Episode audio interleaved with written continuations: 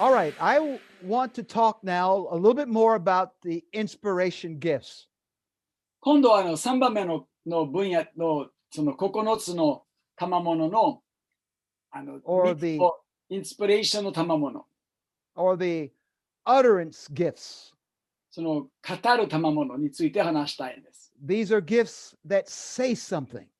これが何か話す賜物です。 They include prophecy, they include speaking in tongues, and they include the interpretation of tongues. これが予言と威厳と威厳の解き明かしです。 And uh, I want to read uh, very briefly from 1 Corinthians chapter 12. そして第一コリントの12章からちょっと読みたいです。 where Paul says in verse 31, the last verse in chapter 1 Corinthians chapter 12, 第一コ Paul リン says- ト12章の一番最後の言葉です。 Paul says, but earnestly desire the best gifts. ここでパウロがあなた方はより優れた賜物を熱心に求めなさいと書いてあります。 Now, I- I want to say this because y- you may at this point begin to say, I, this is, uh, there's this, there's too much controversy with these gifts. I don't want this. まあ、もしかするとあなたの考えはもうこの賜物についていろんなあの違う意見があるのであまりもう関わりたくない。But the Bible says we should desire, earnestly desire the gifts and even the best gifts. 聖書には私たちがこのよりすより優れた賜物を熱心に求めなさいと書いてあります。So I, I, I, I want to encourage you to step out in faith as we sh- go into the Word of God and, and what it says about these gifts. そしてわ聖書はこの賜物について何を書いてあるのか、ぜひそれを理解して、そして信仰によってそれを実行するように励ましたいです。 So the gift of prophecy is is is is probably gift is the gift most important of the three inspirational gifts. このインスピレーションとか語る賜物の中では、予言は一番大切でしょ It's most important. う。一番大切です。Why is it most important? なぜでしょうか Uh, It's most important because it takes the it takes the gift of tongues and the interpretation of tongues to make up the gift of prophecy. なぜかというと、予言になるためには、もう威厳と威厳の解き明かし、両方が合わせたら予言と同じことになります。So if you have a gift of tongues and if you have then there must be the interpretation of the tongues and those two will produce the gift of prophecy. だから威厳があって、また威厳の解き明かしがあれば、そうすると合わせたら、それがもう予言の賜物になります。That's why the gift of prophecy is more important than those two other inspirational gifts. だから予言の賜物が、この威厳とかいと威厳の解き明かしよりも、その理由でもっと大切です。 The Greek word that is translated uh, to prophecy means to speak for another. 予言という賜物が、たま言葉がギリシャ語では別の人のために語るという意味です。 It means to speak for God, the, prof- the, p- uh, the, the gift of prophecy. It means a person who speaks for God. まあ、結局、神様の代わりに語るという意味です。 The person who prophesies serves as God's spokesperson. その人がもう神様のあの口として語ってるんです。 So prophecy is an immediate communication from God in the language that people understand. だから人々が理解できるあの言葉として神様が語って神様がその人を通して語っています。 And so that's why I said that if prophecy comes through speaking in tongues, there has to be interpretation. だからさっき話したようにもし予言がこの 予言がその意見を通して語られているならやっぱり威厳の解き明かしも必要です。Because without the gift of interpretation, how will a person know what the person is saying when he speaks in tongues? もし威厳の解き明かしがなければ、威厳だけだったらもちろん誰も理解できないからです。So, the gift of prophecy is speaking in a language that people understand. だから予言の場合はみんな理解できる言葉で話しています。It comes by a person just getting up without speaking in tongues, and the person just gets up and says some words, and it, it- those words are clearly not from the individual, but they're from God speaking to the per- people. その人が立ち上がって人々のために語語るんですけども、その言葉がその人の思いからではなく、神様からその人々のために与えられている言葉です。and and or it could come through someone speaking in tongues with an interpretation and it's then it becomes a prophetic word to the people しかし、あの威厳であれば、解き明かしもあって、そうすると人々のためにも予言のようなものとなります。now let's read 1 corinthians chapter 14 verses 1 through 5第一コリントの14章の1節から5節読みましょ pursue love and desire spiritual gifts う。愛を追い求めなさい。また、御霊の賜物、特に予言することを熱心に求めなさい。again desire spiritual gifts ここももう一度ですね、賜物を熱心に求めなさいと書いてあります。but especially that you may prophesy 特に予言することです。 you hear the words here that you may desire all the gifts but especially that you may prophesy 御霊の賜物、特に予言することを求めなさいと書いてあります。 For he who speaks in tongues does not speak to men but to God, for no one understands him. However, in the spirit he speaks mysteries. 威厳で語る人は 人に向かって語るのではなく神に向かって語ります。誰も理解できませんが、御霊によって奥義を語るのです。Why is Paul talking about all of this? なぜパウロがこういうことについて語っているでしょうか The issue is that the gifts of the spirit were operating in the church, but people were not doing it in a proper way.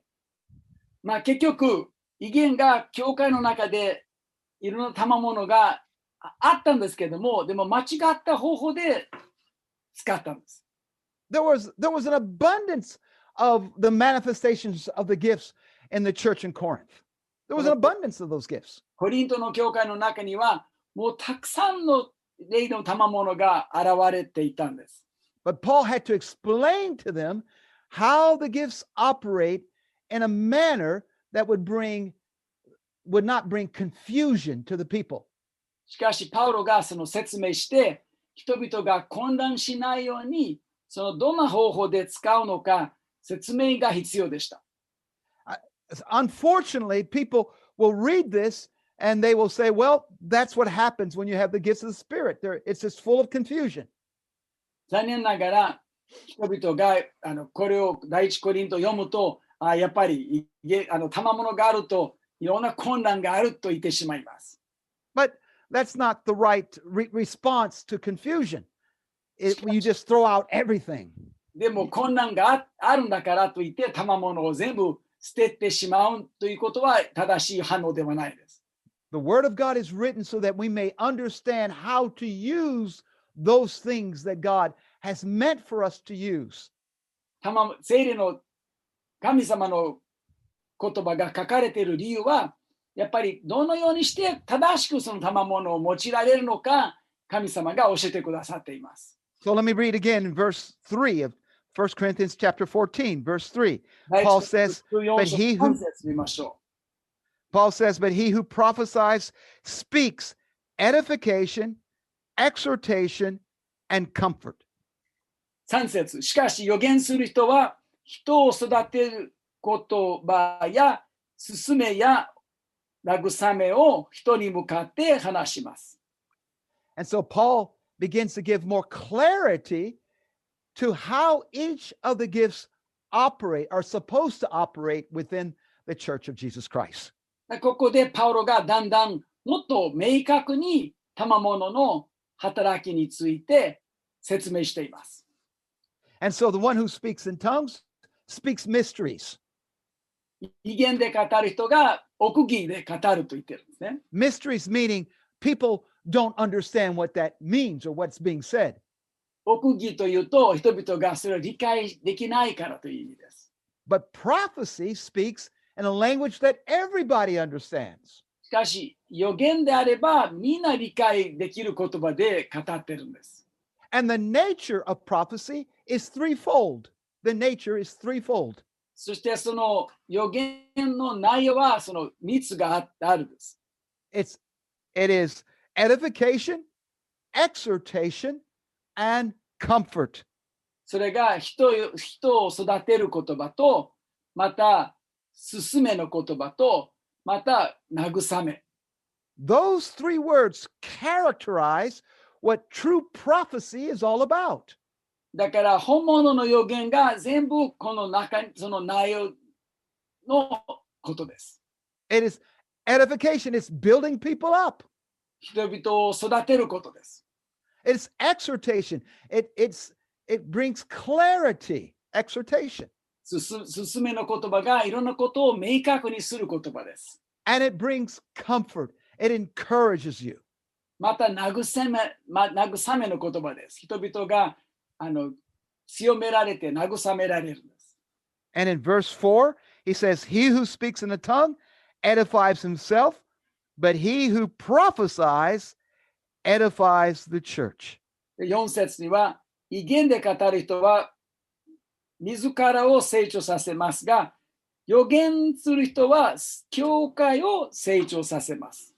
Now, really listen to what the Apostle Paul has to say uh, to the people. ストパウロがここで語っていることをぜひ聞いてください。 He's not saying get rid of the gifts because they create confusion. 賜物が混乱を起こすから捨てなさいと言ってないんです。 He didn't say that at all. もう全くそれ言ってません。 He is providing us with greater clarity as to how the gifts of the Spirit are all involved in building up the church. パウロがもっとその教えによってもっと明確にどのようにして教会が賜物によって徳が高められるかということです。In verse 4, he says the gift of tongues builds a person up. It will build the person who speaks in tongues up. It is his way of, of uh, developing his faith and growing in God. だから威厳で語る人は自らを成長させます。自分の信仰を強めて自分があの神様にあって強くなるということです。威厳を練習すると。But he who prophesies edifies the church. しかし予言する人が教会の脳を成長させさせます。And so in verse 5, 1 Corinthians chapter 14, verse 5, 5節に続くと、Paul says, I wish you all spoke with tongues. 私はあなた方みんな威厳で語ることを願いますが、but even more that you prophesied. それ以上に願うのはあなた方が予言することです。For he who prophesies is greater than he who speaks with tongues. 威厳する、威厳で語る人がその解き明かしをして教会の成長に役立つのでない限り予言する人の方が勝っています。 unless indeed he interprets that the church may receive edification. And so Paul is saying uh, in verse 5, he said, I want all of you to speak with tongues. That's what he said. だからこの5節にはパウロがもうみんな威厳威厳でほ話してほしいと言っています。 Because we all need to be personally built up. That's what the gift of speaking in tongues does. It builds a person up inside. 威厳はこの自らを成長させますから私たちみんなそれが必要です。 We're, we're going to speak more about speaking in tongues in a different lesson because it creates, uh, it, it requires more understanding of, of this important gift.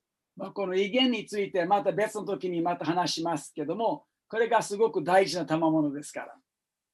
But uh, in this particular passage, Paul says, I wish you all would speak in tongues, but that you would prophesy, だからこの5節には even more so 威厳で話してほしいんですけども、 that you may Well- prophesy. さらに予言してほしいんです。 Why is that? Because prophecy benefits more than just yourself, it benefits all those who hear it. それはなぜでしょうかそれが 予言であれば自分だけではなく、聞くみんなが成長しますから。And that's why he encourages all of us to seek the gift of prophecy so that gift may benefit all those who hear. だからみんながその予言の賜物をしたい求めるように神あのパウロがここで進めていますですね。みんなが成長できるように。Now, let me say something about more about the gift of prophecy because we're Within the talking gift about that gift. 予言についてもう少し話したいんです。 Because you have the gift of prophecy does not make you a prophet. 自分が予言がの賜物があるんだから自分が預言者だという意味ではないんです。 Uh, That, that's very important because some people, uh, uh, the gift of prophecy is manifested in their lives, それはとても大切ですね。なぜかというと、ある人たちがこの予言の賜物が 現れていて、 Remember, we call it a manifestation gift or an inspiration gift. 私たちがその予言の賜物がもう現れの賜物ですね。それかあのインスピレーションの賜物です。 But it does not, now you can, uh, it does not make you uh, uh, necessarily in the office of a prophet. It does not necessarily put you into an office of a prophet. でも予言できると言って あの自分がこういう預言者という職務についてるという意味ではないんです。You see, that that's that's important. I've seen believers who feel because they have a word of of exhortation or they have word of edification or word of comfort, therefore I can put a prophet in front of my name. I am prophet so and so. ある人たちがですね、自分が勧めの言葉とか、また成長させる言葉、また慰めの言葉ができるから、自分が預言者誰々だとかと言ってしまいます。You see, the gift of prophecy is more about forthtelling than foretelling. Forthtelling than foretelling. 聖書の預言のたものが未来のことについて語るよりも、もう御言葉を語るという意味です。What so you might ask, what's the difference? それがどう違うでしょうか What's the difference between forthtelling and foretelling? この将来について語るか、あの神の言葉をただ説明することについての違いについてはどうでしょうか That's an important question. And we're we're learning about how these gifts work in the church. It's important to know. これを理解すると、もっと賜物が教会の中でどのように生かされるのか学べます。I, I've been in churches, for example, when uh, people, are, you know, you can kind of tell that people are feeling discouraged. They're feeling, uh, they're, they're despairing because something is happening in their community. もうまあ以前、教会の中ね、地域教会に属していて、そして人々がもう、その地域にはすごく悲しいことが行われているから、みんなかなり絶望的な状態になっているんです。 And there's a, a heaviness in the, in the hearts of the people of God. そして神の民の心の中には、そういう重い気持ちがある時があります。 Well, well, God knows that. When he when he sees that, God may activate the gift of prophecy. 神様がそれがそういう状況だと分かると、もしかすると予言の賜物を生かすかもしれません。 And God will speak through that word of prophecy to the congregation. そしてこのその地域教会の皆さんにその予言の言葉を通して神様が語ってくださるんです。It, it, it's a word that speaks to the people where they're at to bring comfort and strength to them. その状況に置かれている人たちに神様がこの慰めと力が与えてくださいます。It's like the word of the Lord would come and say, My people, I love you. I have not left you. I am with you. You will not uh, fail, but you will overcome whatever the situation might be. まあその言葉がもしかするとこのような言葉ですね。私の民よ、私はあなたを愛しています。あなたを離れて、あなたあなたを見捨ててないです。わあなたは必ずこういう難しい時期を乗り越えられるんです。というような言葉が与えられるかもしれません。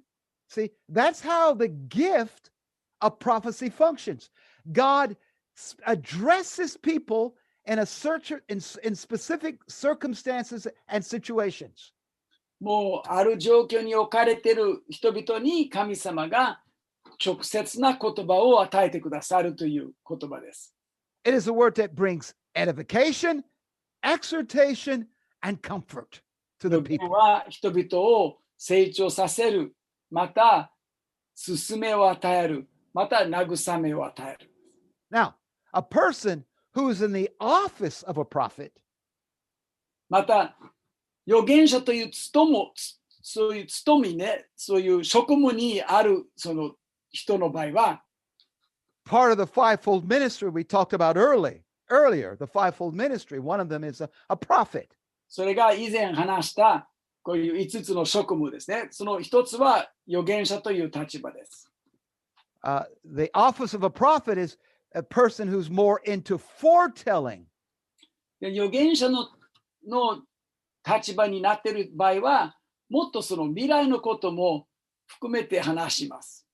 there, there might be there, m- there will always be comfort and exhortation and edification but he's speaking also of future events of things that are coming forth もちろん、あの、 成長させる、進めを与える、また、進めの言葉、また、慰めの言葉も与えるけども、でもやっぱり未来のことも含めて話します。And so he, uh, the office of a prophet is speaking of specific events and times and dates. That is what the office of the prophet uh, will normally address. 予言の職務に立っている人が、もっとその将来の特直接のイベントについて、また、いつが起こるかとか、どこで起こるかとかについて語ります。And, and we see that throughout scripture where, where for example, the apostle Paul was, uh, was uh, met by Agabus, the prophet. 例えば、パウロがある時、アガブという預言者と出会ったんです。And Agabus took uh, some rope and tied Paul's hands. でアガブという預言者がパウロの手で手手をそのい糸で、まあ、あのその輪縄でこの結んだんです。 And this was a symbol of the prophet foretelling what was going to happen to the apostle Paul. それが 神様がアガブを通してこれからパウロの人生がどんなことが起こるのか語っているところでした。That Paul was going to be arrested and he was going to be led away. パウロが逮捕されて、そして結局あの牢屋の中に入れられるようなことが予言しているんです。So in that case, the prophet was foretelling, speaking of, of a future event, something that was going to come forth. その時はその預言者はこれから起こる未来のことについてパウロに語ったんです。And so I'm trying to give you the difference between someone who uh, is is used in the gift of prophecy and someone who is in the office or the ministry of a prophet. だから預言の賜物を持っている人とその預言者としてもう散られている人のことについての違いを今説明しようとしています。And so while God will speak through many people using the gift of prophecy, that's why the Paul says, pray that you might be that you might prophesy. だから神様があのいろんな賜物を用いますけどもでも預言の賜物を求めるように神様がはっきり第一コリントに進めています。 But it's different from those who are in the office of a prophet, which is uh, much more speaking of future events and dates and times. でもそのような働きがやっぱり職務の預言者、立場の預言者と違って、そういう5つの職務の中の預言者はもっと未来のこととかイベントについて語ります。 And there are far fewer people in the office of a prophet than those who are ministering the gift of prophecy. Far fewer people that are in the office of a prophet. その職務の預言者が、まあ、 あの賜物の預言、一般のや賜物の預言を用いられている人よりも人数がすごく少ないんですね。この職務の預言者の立場にいる人たちが。So, importantly, prophecy as a direct as a direct word from the Lord serves primarily to build people up. That's what it does. だから預言という賜物が特に人々を成長させるためのものです。It, it, it is not a condemning word, it is not a judgmental word, it is not a destructive word. まあ人々をこの責めたり、またあの裁いたり、またそういう厳しい言葉ではないです。The gift of prophecy doesn't uh, bring out somebody's uh, uh, secret sins uh, to bring shame and embarrassment. That's not how that gift of prophecy works. 誰かの隠されている罪をあらわにして、その人々に恥をかかかせるというような働きではないです。 And so, Paul again wants those gifts to be in operation, but uh, we always need to be mindful of how those operations work in the body to the to bring uh, God's full full purpose and into the church. だから、それぞれの賜物が、神様が素晴らしいご計画があって、全部生かされていたら、教会がその本当にあのかんあの健康的に動けるようになります。 Hallelujah. ハレルヤ。 So let's go with the few minutes that we have left to talk about another gift, the gift of the diverse kinds of tongues or speaking in tongues. まだ数分が残ってるんですけども、もう少しあのさまざまな威厳について語りたいと思います。I'm not going to spend a lot of time on this because in the next lesson, we're going to really delve into speaking in tongues. 今回はちょっと短く話します。次の時レッスンの時にもっと細かく威厳について深く話したいと思います。But let me say this it is a supernatural utterance by the Holy Spirit. 威厳は精霊による超自然的な語る言葉です。It's supernatural, it's a supernatural utterance of the Holy Spirit. It's not uh, make believe, it's not emotionalism. 感情的なものではなく、あのまた自分で作っている言葉ではなく、もう精霊による超自然的な言葉です。It's an utterance, uh, a language never learned by the speaker. It's not something you learn. そしてその言葉を語っている人が自分が学んだ言葉ではない。 It's not even understood by the mind of the speaker. またその語っている人のあの思いの中にも理解できてないんです。 unless there is an interpretation of tongues. ただ、威厳のい 威厳の解き明かしがあれば理解できます。Speaking in tongues is a vocal miracle. まあ、威厳で語ることがもう語る奇跡です。Of all the the speaking of all the gifts of, of speaking, it is the most prominent gift. この語る賜物の中で一番目立つ賜物です。It is it is more prominent than all the other three speaking gifts. 一番よく起こされる賜物です。 And uh, and you can see it throughout the Word of God そし in, て this- in the Old- New Testament church. I'm sorry. 新約聖書の教会の中ではもう次々出てきます。 and and I believe uh, that it's it's this gift of diverse kinds of tongues are part of the dispensation or of, of the church. そしてこの賜物が威厳の賜物は教会の時代の賜物です。In other words, it's a gift uh, that you don't see in, in in the old covenant in the Old Testament, but in the New Testament, especially in the beginning of the church, it was a gift that was just uniquely given to believers. 旧約聖書の時代には威厳が出てこないんですけども、でも新約聖書の時に、特に教会が始まった時に、 ものすごく目立った賜物です。 That's that's why it's so distinctive in nature because of when it was given to the people of God at the birth of the church. 教会の誕生の時に与えられたので、特別な意味のある賜物です。 It was manifested when people were baptized in the Holy Ghost.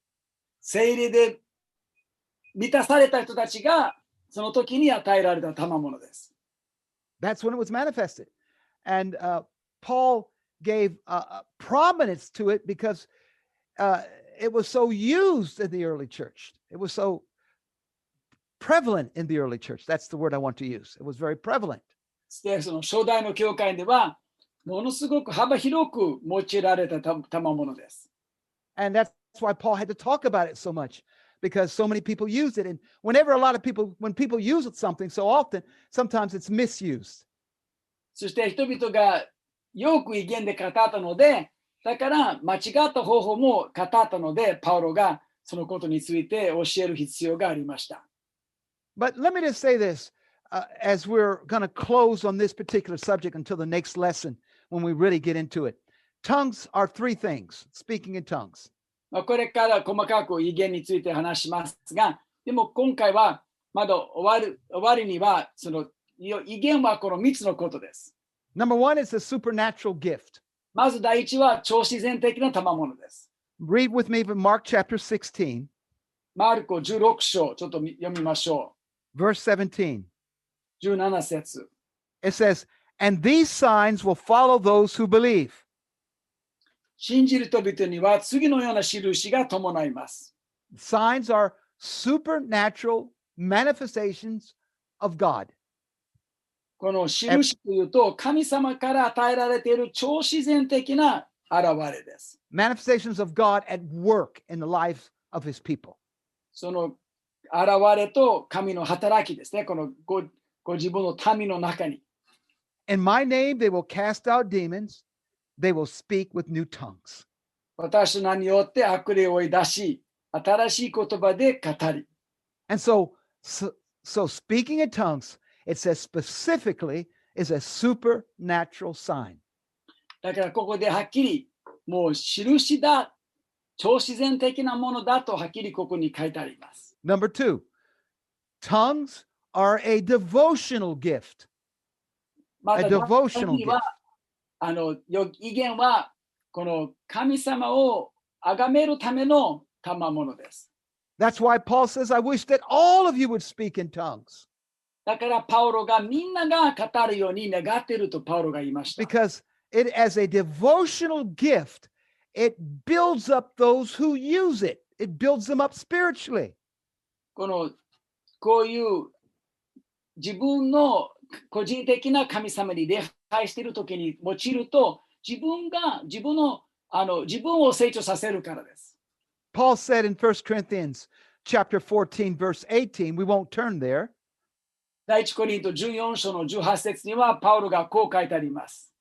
Paul said, I thank God I speak in tongues more than you all. みんなよりも私が数多く威厳で語っていることを神様に感謝しますとパウロが書くんです。That's an amazing statement. それがすごい言葉ですね。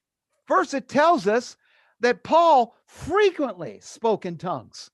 まずパウロが数多く威厳で語ったと分かります。That wasn't him speaking when he was preaching or teaching, that was in his own devotional life. He spoke in tongues. これが彼が教えたりとか説教している時ではなく、個人的な自分のディボーションの中でいっぱいそこまで用いたんですね。And in the, in the next lesson, we'll talk about how tongues is used in your devotional prayer life. We'll talk about that. で自分の日々のディボーションの中で、祈りの中でどのように威厳を生かしたらか次回話します。But tongues is a gift given to you to help you mature and grow in God. そして神様にあって自分が成長して成熟なものとなるために与えられている賜物です。That's why we say it's a devotional gift. だからそのディボーションのためものために神を崇めるために礼拝するための賜物です。And finally, tongues is a ministry gift. で3番目は威厳はミニスティの賜物です。And First Corinthians chapter 12, let's turn there, 第一コリントの12章を開きましょ beginning with verse 28. う。28節から。 And God has appointed these in the church first apostles, second prophets, third teachers, after that miracles, then gifts of healings, helps, administrations, and variety of tongues. 神は教会の中に第一に人たち、第二預言者たち、第三に教師たち、そして力ある技、そして癒しの賜物、助言、 管理、さまざまの威厳を備えてくださいました。Verse 29 Are all apostles? Are all are all prophets? Are all teachers? Are all workers of miracles? Do all have gifts of healings? Do all speak with tongues? Do all interpret?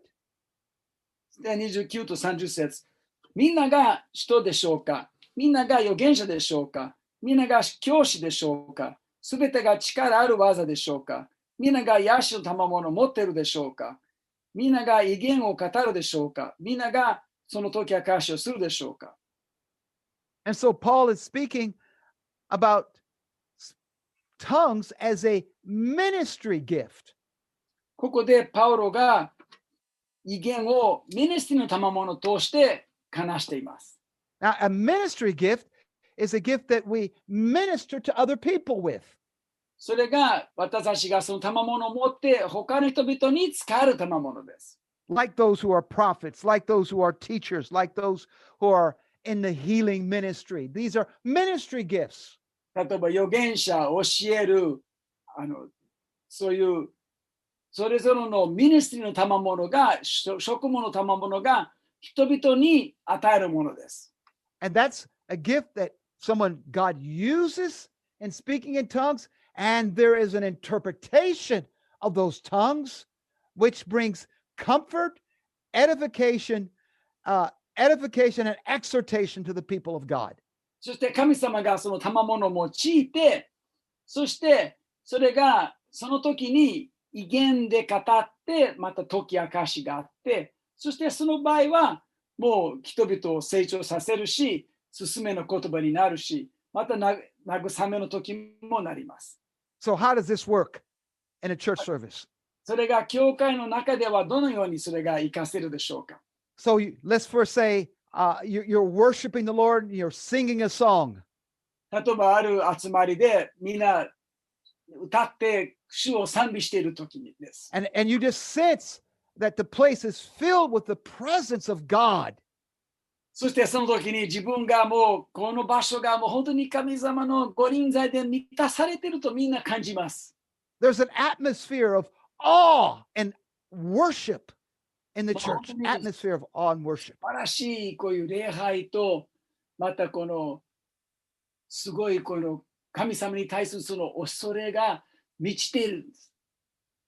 and in that moment where people are just just consumed with the glory of god someone speaks in tongues そしてみんながそこで神様の栄光でもうみんな圧倒されている時に誰かが威厳のメッセージをします。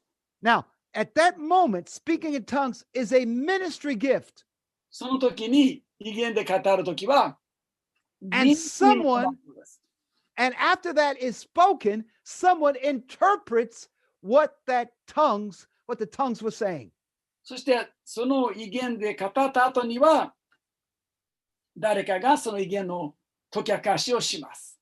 and that's how tongues as a ministry gift is used in the church the speaking in tongues and the interpretation of tongues brings a prophetic word that brings comfort edification or exhortation to the people そしてそのようにしたら その賜物が教会の中で用いられるんですね。そして威威厳があって解き明かしがあるので人々がやっぱり成長するし慰めを受けるし勧めを受けます。all of this was operating in the church in the first century church 第一世紀の教会にはこれが全部生かされていました。and god wants this to operate in the 21st century church この21世紀の教会にも神様が同じ働きをしようとしています。And so, Father, I pray in the name of Jesus, 天のお父様、イエス・キリストの皆によって祈ります。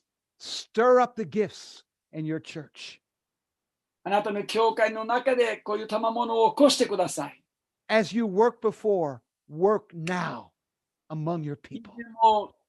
働いてくださったように、今日もしてください。In Jesus' name we pray. イエス・キリストの皆によって祈ります。 Amen. アーメン。